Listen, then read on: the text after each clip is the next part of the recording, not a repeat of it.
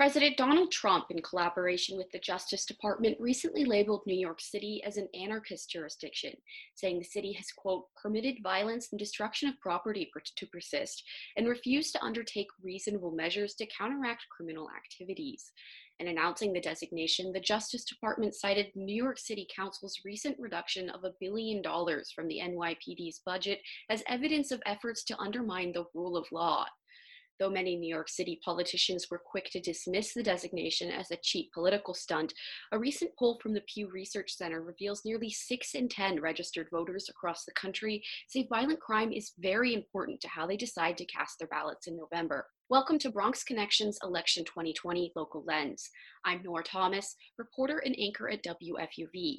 That's the NPR affiliate station based on the Rose Hill campus of Fordham University in the Bronx. This is the second episode in a five part series covering issues in the 2020 presidential election that will affect the Bronx.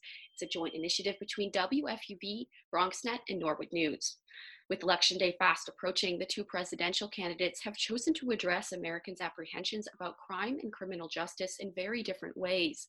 President Trump is em- emphasizing the need for more police presence in cities, saying Democrats aren't allowing the police to do their job.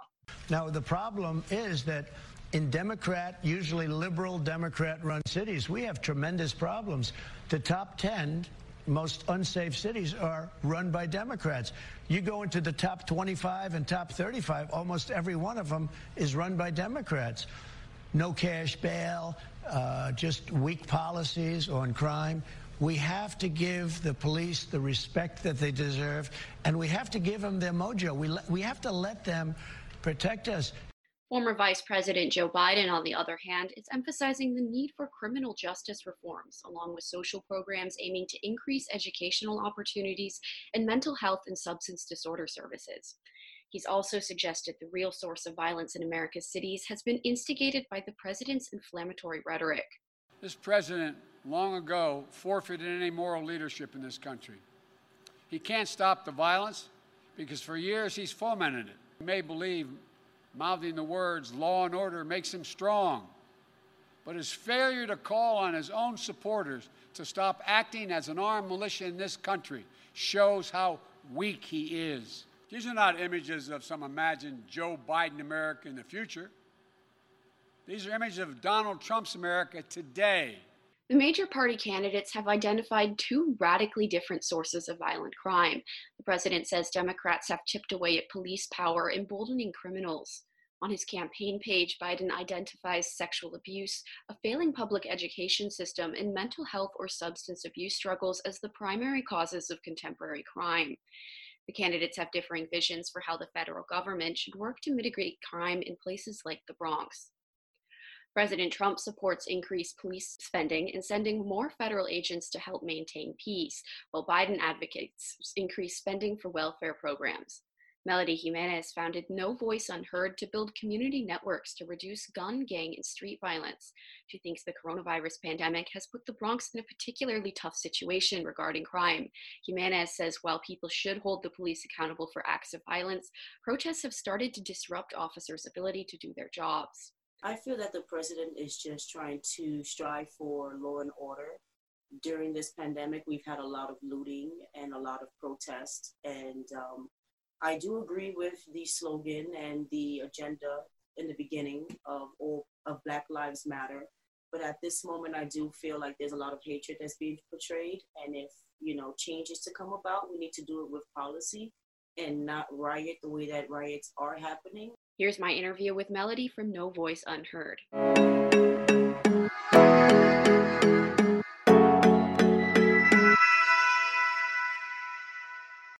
Is conversation about crime something that you think people in the Bronx are tuned into when they're considering each candidate? I don't think so, but I think this year it will be a highlight due to all the violence that's occurred within this past year.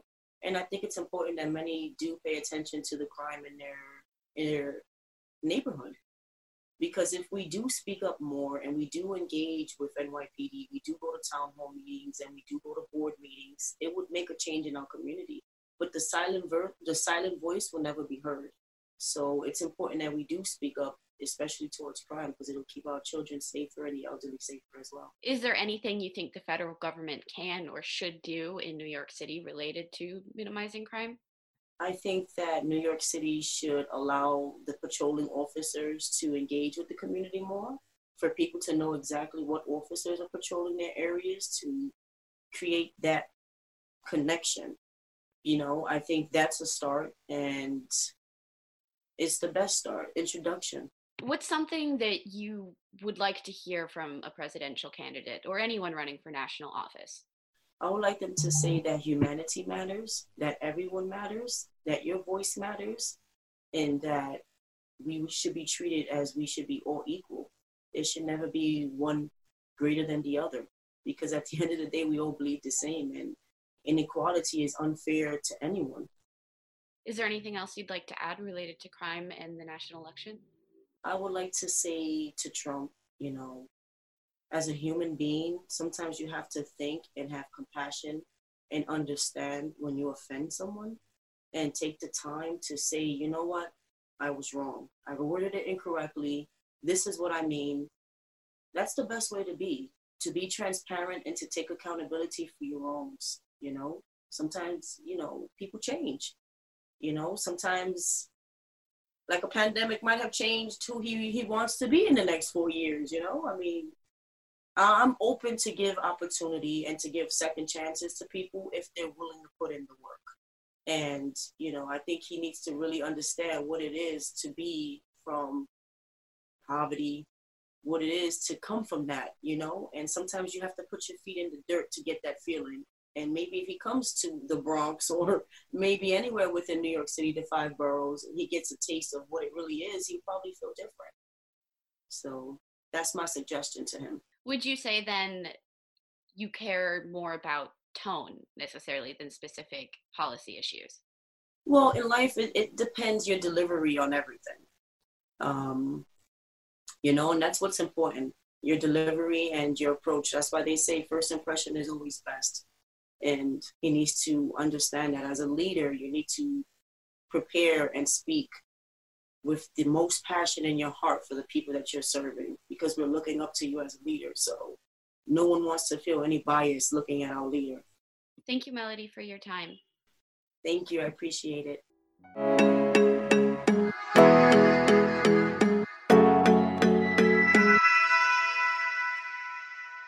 That was Melody Jimenez, founder of No Voice Unheard. Bronx Council member Richie Torres acknowledges crime statistics are rising, but he says this is partly due to what appears to be a work slowdown on the part of the NYPD.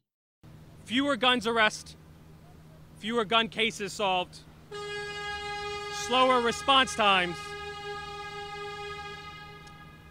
These are signs of a possible work slowdown. You know, Occam's razor holds that the simplest explanation is almost always the best. And the dramatic increase in gun violence can be best explained by the dramatic decrease in gun enforcement. Torres is the chair of the Oversight and Investigations Committee in the City Council. He and Brooklyn Borough President Eric Adams have called for an investigation into whether there's been a slowdown. But Torres believes the Bronx will become safer by investing in social programs that work to prevent crime from occurring in the first place. In our interview, Torres says the president's comments about the city being dangerous are a political stunt to defund the welfare services New York City residents depend on.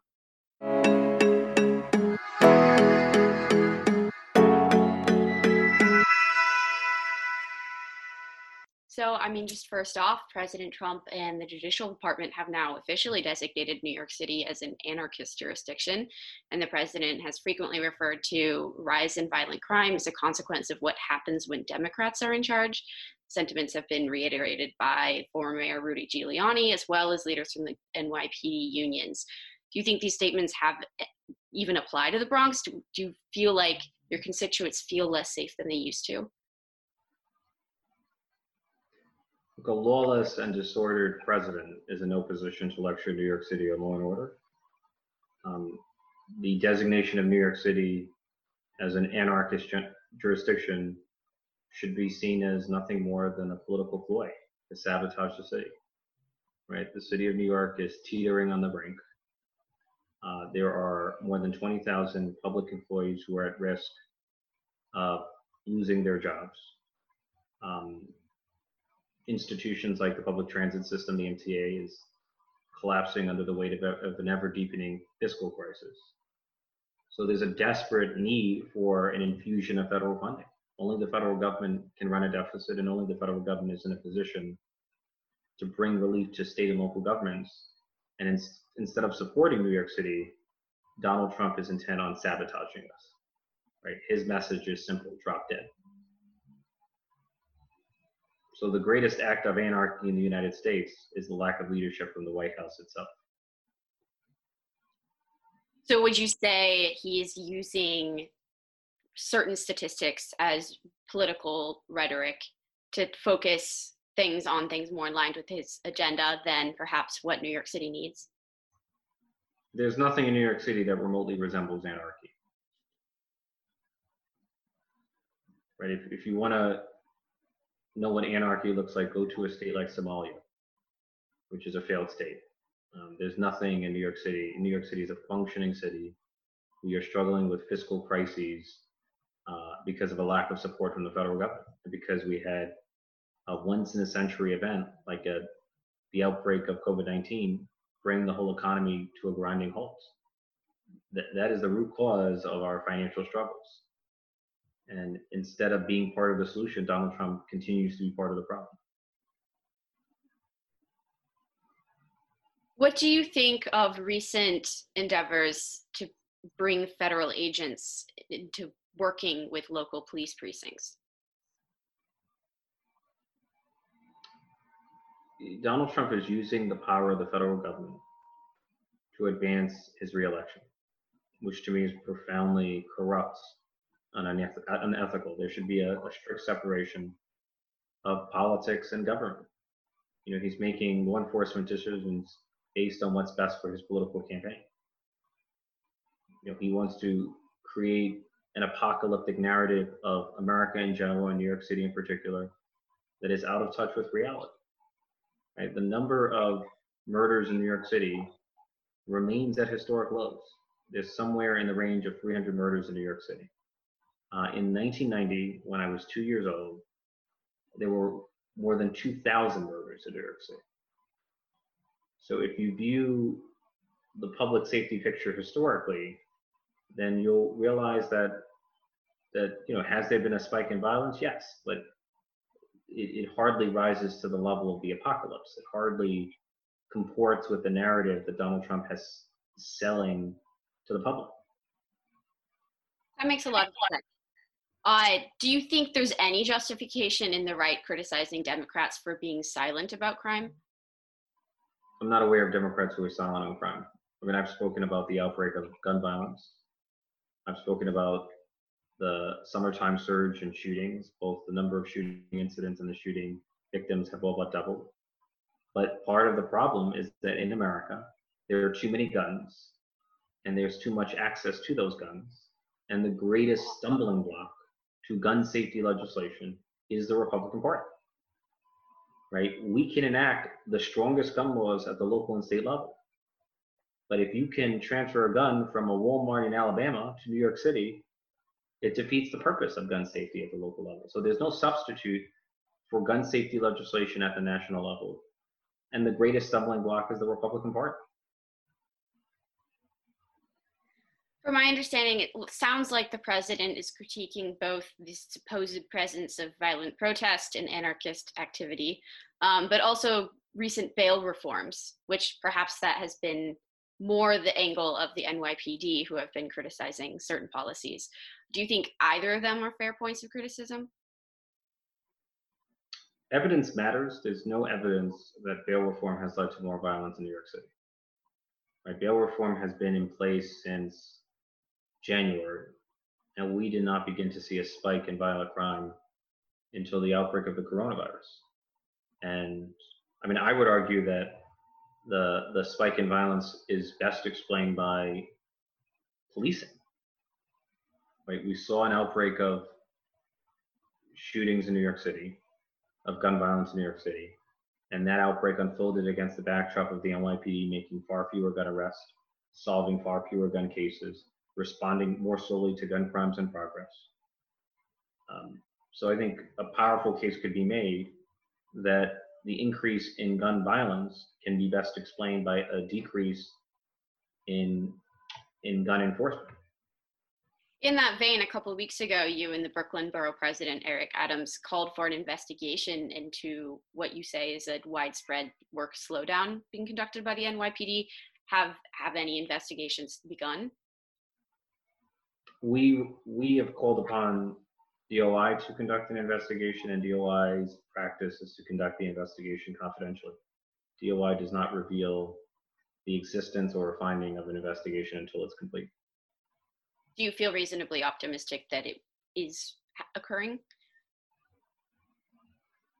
Uh, it's purely speculative. I mean, I suspect it is occurring because the request came from me and you know who chairs the committee that oversees the Department of Investigation. Um, do I know for sure? No. What do you think of the fact that police unions have come out and publicly endorsed President Trump? The the police unions are unrepresentative of New York City. And the police unions have no respect for communities of color. What possible justification exists for endorsing a president who has made a career out of demonizing people of color? trafficking and bigotry in every form. You know, and if you examine the leadership of the police unions, the results are revealing. Right, more than 90% of the leaders in the PBA, the Police Benevolent Association, are white males. More than 70% are Republican. More than half live outside the city of New York it's hard to imagine an institution less representative of New York City in all its diversity than the Police Benevolent Association.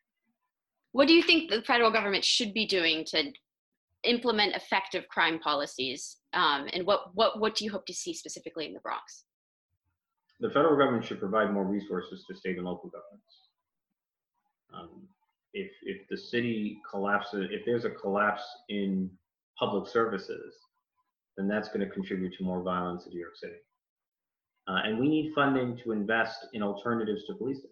Right? There are models like Cure Violence that recruit former gang members to function as violence interrupters, and those violence interrupters reach out to at-risk youth in the hopes of steering them away from gang membership and telling them, do not make the same mistake that I did.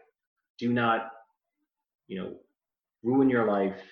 You're one bullet away, you're one mistake away from languishing in prison for the rest of your life. And that kind of face to face, individualized outreach has been shown to be effective at reducing gun violence. So we should build on alternatives to policing like cure violence. And does that involve, in your opinion, efforts to actively defund the police so as to better fund other services? Uh, it depends on what you mean by defund the police. Some people mean abolishing the police. Some people mean simply cutting the NYPD's budget. Uh, I do believe there should be a reimagination of public safety in our society. And we have to rethink the notion that the police should be the default response to every problem. Like we need to civilianize our response to substance abuse and homelessness, and in some cases, even violence. What is something you'd like any presidential candidate now or in the future to say related to crime and criminal justice reform that that would lend that would pique your interest and and give give them credibility in your eyes? There's a need to bring greater accountability to policing in America. You know, all decent people would condemn a civilian who does violence to officers. And all decent people would condemn officers who do unjustified violence to civilians. But here's the problem a civilian who does violence to an officer will be held accountable. But an officer who does violence to a civilian, particularly a civilian of color, is rarely held accountable. And therein lies the double standard that has the legitimacy of our criminal justice system crumbling in the eyes of the public, especially members of the millennial generation and Generation Z. And so we have to end the double standard in policing. And the lack of accountability comes from two sources. One is law and one is culture. The legal doctrine of qualified immunity is essentially a license to brutalize black and brown lives with impunity. And then within police departments like the NYPD, there's a culture of impunity, right? Take as an example, the there was a situation in Buffalo where two officers shoved a senior citizen to the ground, and those two officers, under public pressure, were suspended. Right, nearly 50 officers who were part of their unit resigned to show solidarity with the two officers who had abused their power that tells me that it's not simply a few bad apples, that there is a culture of impunity, a blue wall of silence that enables police misconduct. And so we have to not only overturn the doctrine of qualified immunity, we have to break the culture of, of, of impunity, the blue wall of silence. Is there anything you think Bronx residents should consider in casting their ballots in November uh, related to discourse on law and order that either is part of yeah. things people are already talking about or maybe isn't? There's no greater threat to law and order than Donald Trump. He has driven disorder in America. He has consistently broken the law. Um, if if you if you want a president who's going to govern according to the rule of law, who's going to represent everyone transparently and accountably, it's Joe Biden, without question. Thank you so much for your time. Is there anything you'd like to add? The 2020 election is the most consequential of our lifetime. Everything is at stake the social contract, our planet, our democracy, the future of America. Um, four more years of Donald Trump is too terrifying to imagine, and we need uh, a new president who's going to end um, the nightmare that is the presidency of Donald Trump. All right, thank you again. Please take care.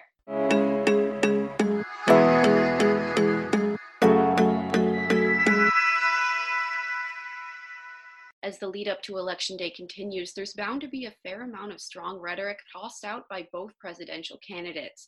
But accusations aside, the partisan divide on addressing crime appears to be rooted in the right's desire to maintain and invest in police agencies and the left's desire to expand welfare programs.